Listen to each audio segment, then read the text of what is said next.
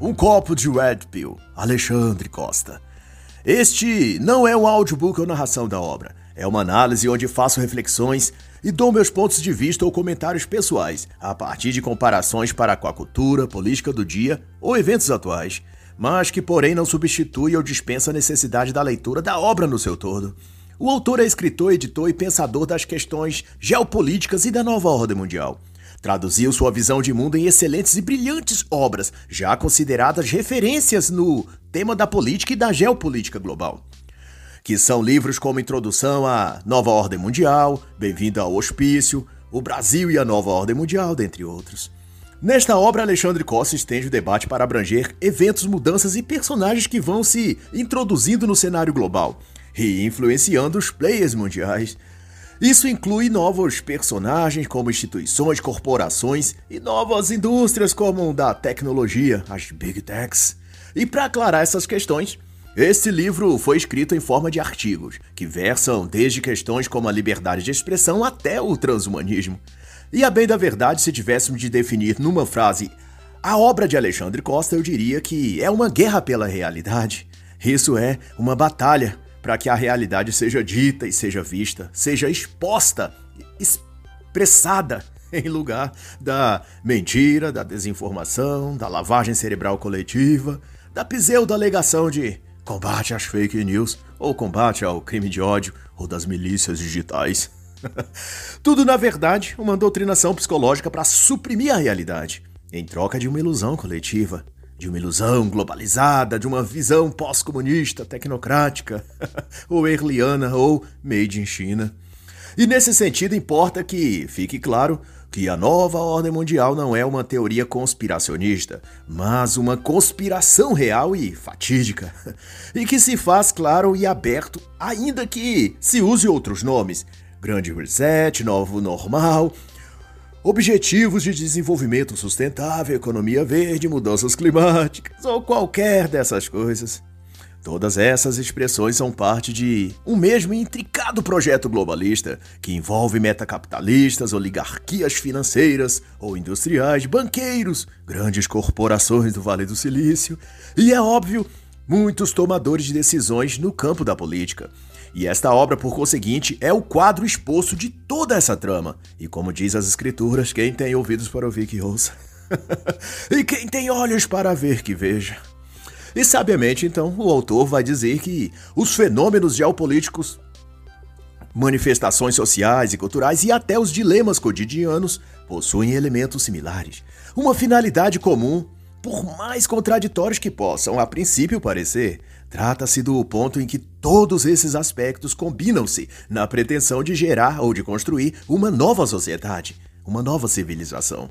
E a cada momento, também dilucida ele, esses pontos ficam mais conectados e aparentes, e o próprio evento da Covid-19 culminou por catalisar e convergir a uma mesma intenção e direção, coisas que pareciam serem muito distintas e até secundárias, encaixando tudo isso como partes de um mesmo sistema de coisas. E agora, mais ainda, torna-se evidente a aparência do monstro, do grande Leviatã moderno. E não por menos, a esse conjunto de fatores Alexandre Costa chamará de Era do Engano, porquanto, para perpetrar todos esses esquemas, é necessário um enorme véu de engano estendido sobre as pessoas. E isso, como não podia deixar de ser, passa pelo ciclo de informações da grande mídia e dos meios de comunicação em geral que, numa definição ampla, busca distorcer a realidade e soterrar a verdade. E, com isso, mudar a percepção dos fatos e adestrar as massas para que absorvam e creiam nas vozes oficiais difundidas nos canais públicos da opinião oficializada, que estão no mainstream acadêmico, jornalístico e também dos setores da juristocracia, por assim dizer. E isso tem nome, um termo ou definição ainda mais preciso se chama, da ótica do autor, de politicamente correto ou de ideologia do politicamente correto, que, a seu ver, é um sistema ou forma de adestramento psicológico coletivo que visa tirar o eixo da realidade, trocando o objetivo pelo subjetivo na linguagem, de tal que, segundo o autor, a própria descrição da realidade se tornou algo quase impossível de ser feito.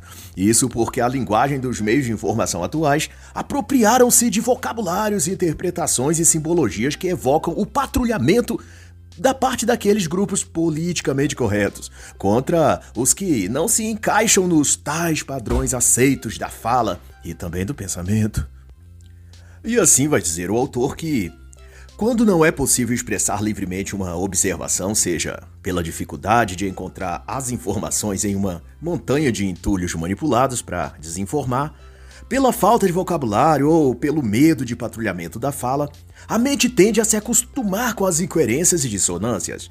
Se há a impressão de uma realidade, diz Alexandre Costa, não pode ser expressa com sinceridade, a tendência é que as capacidades cognitivas vão enfraquecendo para se adaptar àquela aparência de coerência, mas que é superficial, apenas para a mente não perder a sanidade. E como exemplo, ele cita a questão da ideologia de gênero, que, como nenhum outro esquema social, reproduz o subjetivismo da fala e do pensamento, e, como consequência, desfaz todo o mecanismo cognitivo do cérebro, mergulhando os indivíduos a um limite de sanidade e loucura. Ao reinterpretar o sexo humano e relativizar ao ponto de fazer crer que o aspecto biológico de um ser humano é apenas uma escolha ou construção social, todo ser ontológico passa a ser questionado e cada um se vê no direito de escolher sua identidade, suas características genéticas, a qual raça pertence, até mesmo que idade ele prefere ter ou a que espécie de ser vivo ele pertence. O autor bem lembra casos em que pessoas entraram na justiça para mudar oficialmente suas idades, porque se sentiam mais jovens. E também quem reivindicou o direito de ser tratado como um cãozinho, um gato ou outro animal de estimação. E eu, particularmente, vi uma reportagem em 2021 de uma mulher que houvera entrado na justiça nos Estados Unidos pelo direito de se casar com uma árvore. Ela se sentia também uma planta. Há o caso famoso do homem transgênero do Canadá, Stanford Wolstead, de 46 anos, que deixou esposa e sete filhos após 23 anos de casamento e se assumiu como uma menina de 6 anos de idade, sendo então adotado por um casal e passado a viver como se fosse uma criança. E também nos Estados Unidos, um morador do Texas, Richard Hernandez, de 60 anos, assumiu que se sentia uma mulher dragão e, após várias cirurgias no corpo, conseguiu uma aparência de réptil, inclusive asas. Sua última façanha foi a remoção do órgão genital, por dizer que era uma parte do seu corpo que lhe ofendia. Seu novo nome é Tiamat, em homenagem ao personagem dragão no desenho Caverna do Dragão, exibido no Brasil nos anos 80 e 90. Na Carolina do Sul, também nos Estados Unidos, um homem disse que se sentia-se um servo e, depois de cirurgias e tatuagens no corpo, foi viver na floresta, mas, confundido com um animal real, foi atingido por um caçador. Isso teria ocorrido em 2022. O fato é que, como diz Alexandre Costa, toda a sociedade está infectada com esse vírus relativista e qualquer confrontação a esse estado de coisas será ignorado, ridicularizado e logo depois perseguido e acusado de loucura. Numa imersão onde a verdade é chamada de mentira e a mentira e a ilusão tratada como a mais pura verdade.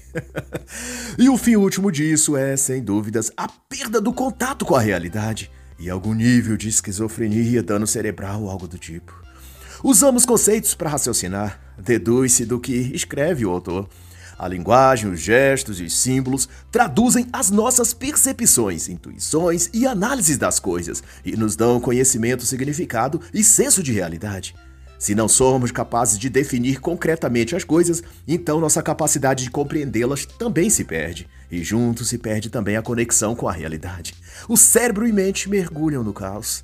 E Alexandre Costa vai então chamar a atenção para o que ele chama de mentalidade burocrática, que, segundo a questão em si, deriva do enfraquecimento da virtude da coragem e que foi colocado à prova nos eventos da pandemia do Covid-19, operada como ferramenta de engenharia social, a fim de influenciar não apenas decisões e comportamentos, mas também ideais e sonhos, e destes os sentimentos e valores. Por sua vez, formam o senso moral dos indivíduos. Só uma sociedade corajosa pode resistir à instrumentalização do medo, vai dizer o autor. E o medo, também dirá ele, costuma ser usado como ferramenta de implantação de iniciativas totalitárias. Exatamente o que ocorreu ou vem ocorrendo desde a pandemia chinesa de 2019 em diante. Na conceituação do autor, o burocrata é o sujeito que depende de ordens formais para tomar suas decisões e, por insegurança, incapacidade ou dependência, transfere o poder individual para um coletivo, real ou imaginário, que o leve então a esmagar o direito à livre escolha, na esperança de receber pronto o que ele mesmo deveria construir. Assim, a mentalidade burocrática se constitui no conjunto de ideias e desejos difusos baseados na insegurança, na dependência, no fortalecimento de aparatos de controle, coisas que só são acatadas ou até desejadas por uma sociedade que perdeu a coragem, ou seja, que se tornou refém do medo. Isso é uma sociedade covarde.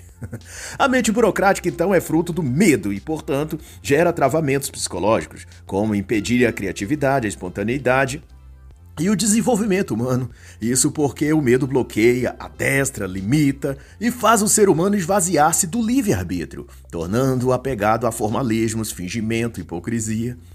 Alguém aí conseguiu ver algumas dessas declinações de caráter durante a pandemia do SARS-CoV-2? Alguém viu isso nas atitudes de governadores e prefeitos? Ou mesmo no comportamento dos vizinhos, vigiando e denunciando que quem eles julgavam desobedecer a tais medidas sanitárias? e isso pode ser resumido no seguinte dizer de Alexandre Costa: de que a mentalidade burocrática produz uma mediocridade invejosa, que alimenta por sua vez o formalismo e daí o ressentimento e a mágoa. A seu tempo, esses sentimentos negativos vão se unir a instrumentos ideológicos e serão utilizados numa agenda totalitária. E nesse particular, vou então recomendar a brilhante obra As Origens do Mal, do excelente autor Fábio Blanco, que tem muito a dizer sobre esse quesito. E segundo a mesma linha de raciocínio sobre controle social e engenharia social, Alexandre Costa diz que todo controle social depende de uma predisposição instalada no imaginário coletivo. Isso significa que, para uma sociedade ser controlada, o povo deve estar previamente disposto à servidão. E é exato essa mentalidade de servidão que tem sido chamada de servidão voluntária e está na base de tudo que vimos ocorrer, sobretudo durante a pandemia chinesa, desde 2019. A submissão mental se evidencia por quanto por uma apatia emocional, circunscrita por um discurso politicamente correto, autoalegado, científico, humanitário, igualitário. De assim que o hábito da servidão decorre do estímulo exacerbado que os representantes políticos e os jornalistas, dentre os principais, fomentam no público comum, modelando e remodelando o sentimento de autodepreciação, de impotência e de inação que por diversos fatores acabam morando dentro das pessoas.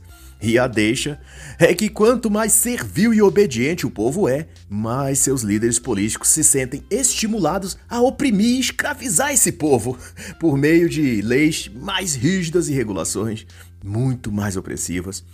Tanto porque essa escalada autoritária dos governantes é justificada sempre por uma narrativa coletivista, de que se está corrigindo ou reparando alguma injustiça histórica contra alguma minoria, ou agindo em função da igualdade social e essas coisas. E a seu tempo, esse é o grande drama, a servidão voluntária se transforma em reflexo automático, onde as massas passam a agir no piloto automático, no que diz respeito a seguir, obedecer e crer no que dizem e determinam a classe política e mediática. E sobre essa predisposição ou fetiche pelo autoritarismo demonstrado pelos políticos e governantes desde a pandemia e das medidas sanitárias, Alexandre Costa denota que isso vem de uma mentalidade autoritária, que se pretende intervir em todas as áreas da vida humana, e isso por meio da presença cada vez maior do Estado. E foi sob essa mentalidade que a vida das pessoas foi transformada sem qualquer discussão ou debate.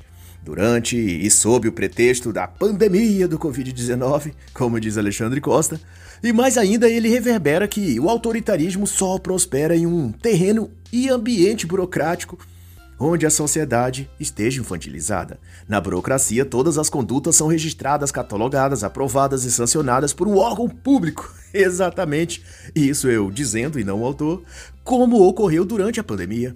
As pessoas foram trancafiadas em casa e só podiam sair para onde as autoridades políticas permitiam. Houve governadores que chegou a determinar o que a população podia ou não comprar nos supermercados. Cito o caso do então governador Eduardo Leite, do Rio Grande do Sul, em março de 2021, sob pretexto de reduzir a circulação de pessoas nas ruas.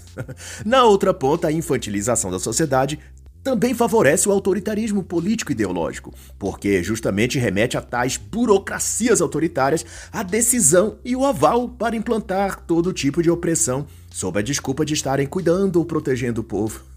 e o povo, assim como crianças, se sentem indefesos ao ponto de querer e até clamarem por tais medidas oprimentes. pois afinal, crianças precisam serem cuidadas, né? de quem resolva as coisas por ela, de adultos que lhe deem segurança e conforto emocional, e a esperança de que tudo ficará bem no final. Não é isso que uma criança deseja? e dessa mistura de burocracia e infantilização, nasce o um ambiente perfeito para oportunistas totalitários, que irão, por sua vez, instrumentalizar o pânico gerado pelo medo que a grande mídia injeta nas massas para alcançar objetivos mesquinhos de poder ou projeto político. E de acordo com o autor, crises, sejam políticas de saúde, sociais, econômicas, possibilitam isso mesmo, a concentração de poder. Por através das crises, o medo, a insegurança e a opressão podem ser propagadas na sociedade. E ao gerar estas coisas, instabilidade, caos social e desordem, figuras autocráticas e megalomaníacas podem ascender ao poder ou se perpetuar nele. Agora eu falando e não Alexandre Costa, não vimos homens públicos exatamente utilizando dessas premissas para se elevar politicamente, como João Dória, Zema, Omar Aziz, Renan Calheiros, Rui Costa, Edinho Silva de Araraquara. Controlar as condutas, monitorar o comportamento, solidificar nas pessoas um pensamento de massa, ou no mínimo de enxame, para citar a obra de Byung-Chul Han. Enxame Perspectivas do Digital é obra de Churran, qual eu deixo inclusive a indicação.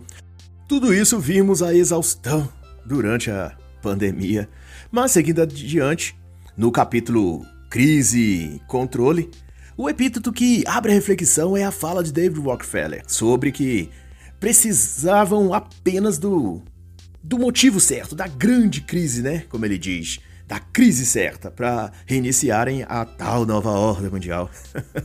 que, segundo Rockefeller, as próprias nações implorariam por ela. E Alexandre Costa enseja que as crises fomentadas no mundo, ou em países específicos, muitas delas têm essa finalidade: de romper a ordem, criar o caos e, de novo, restaurar a ordem, mas desta vez sob um novo padrão e paradigma. o colapso, escreve Alexandre Costa, fornece as condições adequadas para a instalação de novos paradigmas. É o processo de construção dessa nova sociedade, que chamam de nova ordem, novo normal, reset global, economia sustentável, quaisquer desses termos, conforme o contexto e a ocasião. A conclusão, então, para efeito de esclarecimento, é que o totalitarismo se consolida a partir de uma adequação do imaginário das pessoas, que, ao menos no nível psicológico, são levadas a aceitar voluntariamente a tirania e os abusos dos que estão no poder e que lhes oprime, justificando que é para o bem coletivo ou para se construir um mundo melhor para todos. e concomitante a essa prática, como visto, a acomodação, a covardia, a apatia da parte da população gera um estado de infantilização que alimentará a vontade de poder do tirano, que em resposta dará a essa sociedade cada vez mais opressão, mais leis, mais regulamentos, num loop sem fim, que se retroalimenta perpetuamente até resultar no estado doentio dessa sociedade, onde passam a ter prazer na servidão e no castigo, apaixonam-se pelo verdugo. e outra vez eu fazendo uma reflexão pessoal, que não está no livro nem nas palavras do autor, mas são conjecturas minhas mesmo. Será que não é esse o caso em que, apesar de tudo que os regimes comunistas fizeram as pessoas sofrerem, ainda assim muita gente está a eleger carrascos progressistas como líderes em seus países? Não bastasse Coreia do Norte, Cuba, Venezuela, que elegeu Hugo Chávez e dele veio Nicolás Maduro, Kirchner na Argentina, o ex-guerrilheiro Gustavo Petro na Colômbia. a virada esquerdista no Chile e até a ânsia de muitos no Brasil para ver de volta o Lula ladrão. que não obstante roubar e desviar dinheiro público, muito pior ainda, financia um projeto comunista e totalitário chamado Foro de São Paulo, o que é por si só a instauração de um totalitarismo tirânico socialista que só isso em si já deveria fazer a todos terem calafrios de se querer esse homem voltar à cadeira presidencial. Mas, ao contrário, há quem o veja e se apaixone, numa verdadeira síndrome de Estocolmo. E quanto mais Lula promete regular a mídia, adular bandidos, oprimir policiais e bajular os regimes chinês, cubano e russo, ah, mais uma parcela da população se sente atraída pelo sapo barbudo. Loucos para beijar ele para ver se vira príncipe. Eu vou, portanto, recomendar a obra A Volta do Idiota, de Álvaro Vargas. Talvez isso sirva para algum esclarecimento. Mas nada disso seria possível se não fosse um componente a mais em toda essa equação, que é o que ficou chamado de cientificismo. Na percepção de Alexandre Costa, esse expediente ficou bastante evidenciado outra vez durante os ocorridos da pandemia de SARS-CoV-2. Nesse panorama, o cientificismo agiu como uma fornecedora das justificativas teóricas que embasaram justamente as decisões e medidas autoritárias tomadas pela classe política. E acobertado pela infantilidade emocional e intelectual das massas, o cientista ou sua figura imaginária propositada pelas mídias, assumiu a imagem de um ser heróico, representante de uma classe de sábios infalíveis, de gurus da moral e da ética, aqueles a quem todos devem seguir, obedecer e crer. E no experimento social da Covid-19, a palavra ciência, ou escute a ciência, foi usada como viés de confirmação para todos os ditames que os ditadores de ocasião queriam impor, ao reivindicar a autoridade científica dos protocolos que a ONU ou órgãos de saúde das, dos próprios países produziam. Pôde-se, através disso, reduzir a própria ciência a um conjunto de dogmas inquestionáveis, tornando o conceito de ciência uma quase religião. E de regra geral, esse foi o posicionamento daqueles que diziam falar em nome da ciência, incluindo aqui médicos, virologistas, infectologistas e secretarias de saúde. Muitos desses devotaram a tal ciência uma fé religiosa, e por se tornarem eles os profetas dessa sua religião, também exigiam dos neófitos, o público em geral, a mesma fé segue devoção. e quem assim não o fizesse era excluído do debate, era excomungado, para manter nesse caso a linguagem religiosa. Não é preciso, então, muito esforço para conceber que essa postura engessou ainda mais a mentalidade das pessoas, prendendo-as numa camisa de força ideológica, onde não se permitia sequer discutir ou questionar ou propor nada de diferente da opinião ou interpretação científica que os órgãos de imprensa reforçavam que tínhamos de crer e de prestar veneração. A maior delas, a OMS. e o resultado? Hum, a mente coletivizada que se tem hoje, onde todos se apressam e se orgulham de agir e pensar em bando Todos repetindo os mesmos jargões e os mesmos cacuetes verbais, todos adorando a mesma imagem da besta ciência. Só que apesar do nome, não se trata de ciência, mas de uma seita religiosa e ultra radical que expulsa do ambiente social da opinião pública quem discorda das conclusões oficiais. Que são transmitidas ao povo pelos missionários jornalísticos dos tempos, das redações de jornal na TV, redes sociais, internet, rádio. Intrínseco nisso, também importa dizer, está implícito todos os elementos do totalitarismo. Basta então que se entenda que o endeusamento da ciência, ou chamado cientificismo, é um pântano maldito, do qual pode emergir todos os tipos de monstros, censura, prisão sem cometimento de crimes, cerceamento da fala, bloqueio de contas bancárias, proibição de ir e vir, lixamento moral, a partir de estudos, dados, pesquisas ou inúmeros argumentos em nome da ciência, tudo passa a ser permitido e a população se torna refém de um molde mental infantil e dependente se comportando como um devoto religioso, dizendo somente sim e amém para tudo isso. Mas, como ressalta também o autor, nesse trilho de iniciativas para remodelar a mente e o comportamento das pessoas em prol de uma nova civilização ou nova ordem, também reverbera no espaço público a busca por substituir os heróis. Mudar os conceitos de heroísmo desde o cinema a aspectos da vida prática e real. E esse é um processo de desconstrução social e cultural que promove e ressignifica os valores, os princípios, tudo aquilo que antes víamos nos personagens de quadrinhos ou de cinema. Ao recriar os personagens desmasculinizando-os ou sobrepondo alguma nova heroína em seu lugar, se quer com isso combater o que a mesma indústria de jornalismo e da cultura tem apelidado de patriarcado ou machismo estrutural. Nesse campo, a Marvel e DC Comics são os mais empenhados, mas atrás deles atuam toda uma rede de ideologias progressistas, organizados em grupos formais ou informais, permanentes ou esporádicos, locais ou internacionais. Mas fato é que tais grupos patrulham as redes sociais e eventos culturais, e onde vem alguma expressão que julgam sobressair o masculino ou a masculinidade, tratam logo de lacrar contra aquele que consideram o inimigo das minorias, ou da causa da mulher, ou do gênero, etc. e assim não escapa o Batman, Superman, Thor, Hulk, o Homem de Ferro. Todos esses foram remodelados no cinema e os que não ganharam características femininas no falar e agir foram obliterados por uma nova super-heroína negra, feminista ou dita empoderada. E por mais que se acumulem prejuízos financeiros e essas produções sejam totalmente desprezadas, quando surgem nos cinemas, ainda assim essas produções continuam a todo vapor, porque acima do interesse financeiro está o interesse ideológico. Vede como a Netflix, novamente eu fazendo uma observação e não o autor, a cada ano fecha com prejuízos. Chegou a perda de um milhão de assinantes no mundo ou mais, mas basta abrir o streaming e se verá lá. Beijo gay adolescente em desenhos animados para crianças, empoderamento nos discursos das personagens femininas, em toda oportunidade que uma mulher interage com um homem e por aí em diante o que culmina sem dúvida para uma devastação da cultura.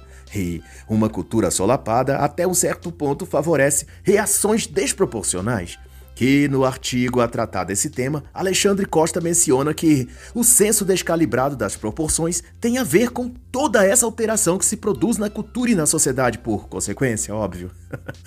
por obstante, faltará às pessoas a capacidade de agir de forma adequada diante dos seus desafios e questões da vida. No contexto psicológico, essa inadequação de agir ou de bem resolver as situações da vida se traduz, nas palavras do autor, numa admissão de ante de um drama ou fato desafiador, ou até apavorante, de uma falsa aparência de normalidade e também de controle, mas que é fingimento autoimposto para negar a si mesmo que não sabe o que fazer.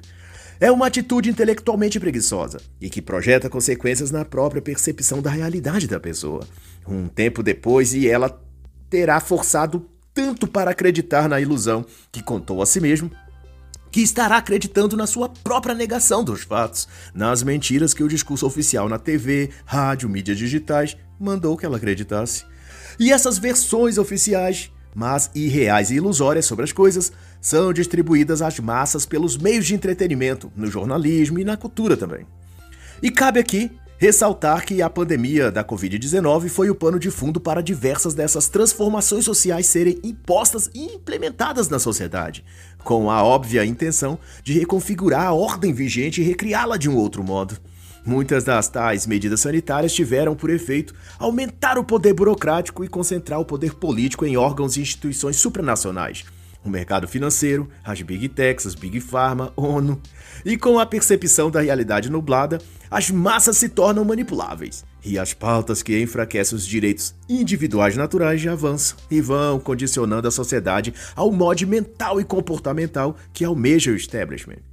E, estendendo o debate, Alexandre Costa vai discorrer do cenário global, do quanto todas essas transformações também se operam no espectro internacional. E a primeira coisa que ele observa é a atuação de uma agenda globalista que vem sendo nomeada de governança global. Por trás desse bastidor, forças antes pensadas serem até opostas, como comunismo e liberalismo, socialismo e capitalismo, abraçam-se e se revelam fazerem parte de um mesmo mecanismo ou instrumentos de poder. E para coadonar sua assertiva, ele cita que, embora nas cenas aparentes, David Rockefeller seja um capitalista e liberal inveterado, foi quem mais do que ninguém ajudou a consolidar o sistema chinês e a perpetuar seu modelo geoeconômico e geopolítico. Embora em seu discurso Rockefeller e meta-capitalistas enalteçam as liberdades que o capitalismo econômico possibilitou ao mundo, esses banqueiros e investidores financeiros patrocinam o formato político e econômico de coletivismo da China moderna, onde a população chinesa comum não consegue usufruir das tais liberdades que o capitalismo supõe. A verdade é que, desde há muito, há nos bastidores globais uma relação promíscua entre os comunistas e os super ricos. E quanto mais ricos ficam os ricos, mais dinheiro eles dão para as ditaduras coletivistas, como as comunistas ou alguma versão similar. E Alexandre lembra ainda que o próprio Manifesto Comunista foi encomenda de uma rede de magnatas ricos capitalistas chamada de Liga dos Justos. E também a criação da União Soviética em 1917 foi fortemente financiada por banqueiros europeus. David Rockefeller, voltando-se a ele, nunca negou sua simpatia pelos ideais fabianos, que é a linha branda dos revolucionários socialistas. Isso está inclusive bem expresso em sua tese de doutorado de 1940. E o autor diria ainda que, em boa parte, a dicotomia banqueiros versus comunistas, ou capitalismo versus socialismo, tem sido usado de modo dialético, como tese mais antítese que é igual a síntese, Soros, por exemplo, multimilionário e capitalista, é um dos maiores financiadores de ONGs e institutos de agenda progressista no mundo todo. E, como é praxe, fica o bordão muito bem elaborado por Alexandre Costa. Em caso de dúvidas, sempre presuma banqueiro. e no ponto seguinte, Alexandre também destaca a seção do fenômeno denominado globalismo, que, por efeito, é o carro-chefe das graves mudanças e profundas transformações que se operam no mundo desde agora.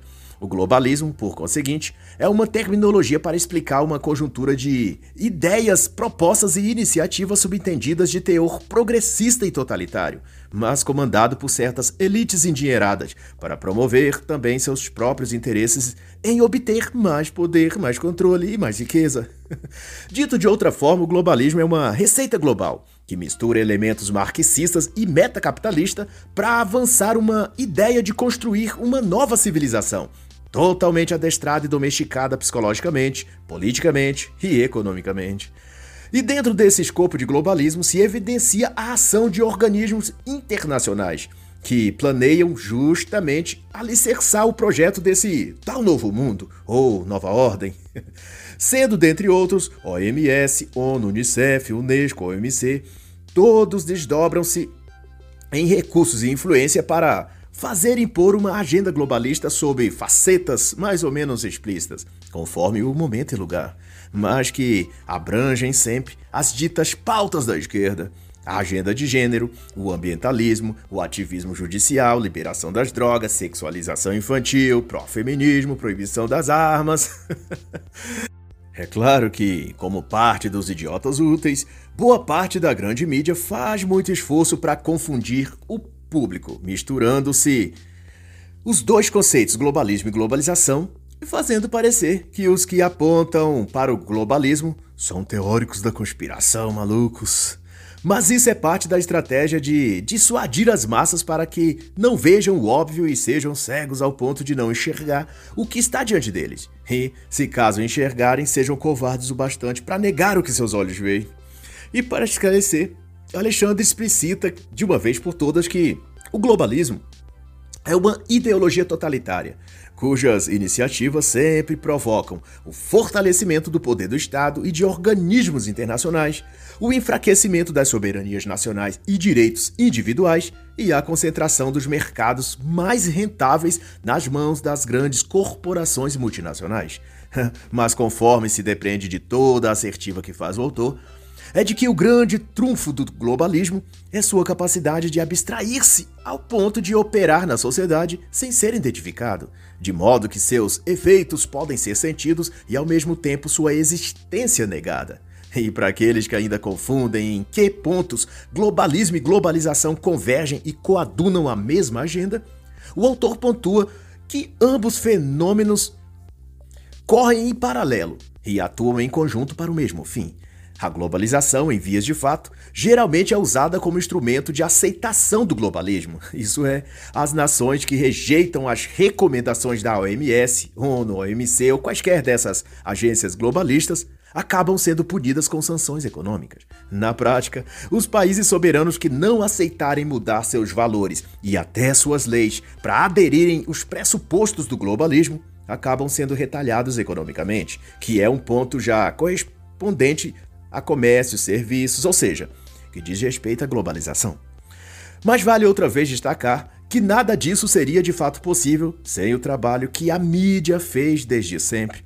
A dita imprensa, ou jornalismo de opinião, ou mídia mainstream, como alguns também chamam, atua perseverantemente para moldar ideologicamente a mentalidade do público que consome suas notícias, de modo que cause uma ruptura psicológica, ao ponto das pessoas não identificarem mais entre verdade e mentira. E então, quando esses organismos globalistas expressam alguma resolução, opinião ou recomendação, todo o público acostumado a crer e acatar o que a mídia diz vai se posicionar exatamente da maneira e como a mídia lhes disser.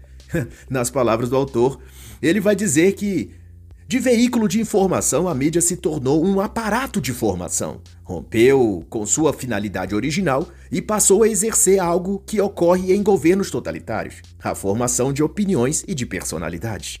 E sendo assim, a grande mídia funciona como porta-voz de um sistema de controle que se estende agressivamente sobre as pessoas e os direitos individuais das pessoas. E tudo para construir um ambiente de governança global, com leis e regulamentos que controlam condutas e palavras, e sobreeleva os organismos internacionais e a hegemonia das megacorporações. E por isso mesmo, prestigia e divulga tudo que pode vulgarizar a sociedade brasileira, tomando para isso o uso da indústria do entretenimento, novelas, programas de auditório, reality shows e tudo mais o que distorce e polui o imaginário das pessoas. E sob o comando de tudo isso estão as Big Techs, atuando como maestro desse show macabro da mídia, das corporações internacionais, da classe política, da elite financeira. e mais ainda, faço minhas as palavras do autor, a mídia mainstream representa o que há de pior no Brasil. Os quadros de destaque na grande imprensa se resumem a desinformação calculada, distorções generalizadas e mentiras dissimuladas. E nisso tudo, só o conhecimento e a fé em Deus pode nos iluminar, de modo que deixo, por encerramento, as palavras do mestre Olavo de Carvalho. Se a sua ânsia de compreender não for maior que a sua ânsia de agir, a sua ação será sempre incompreensível.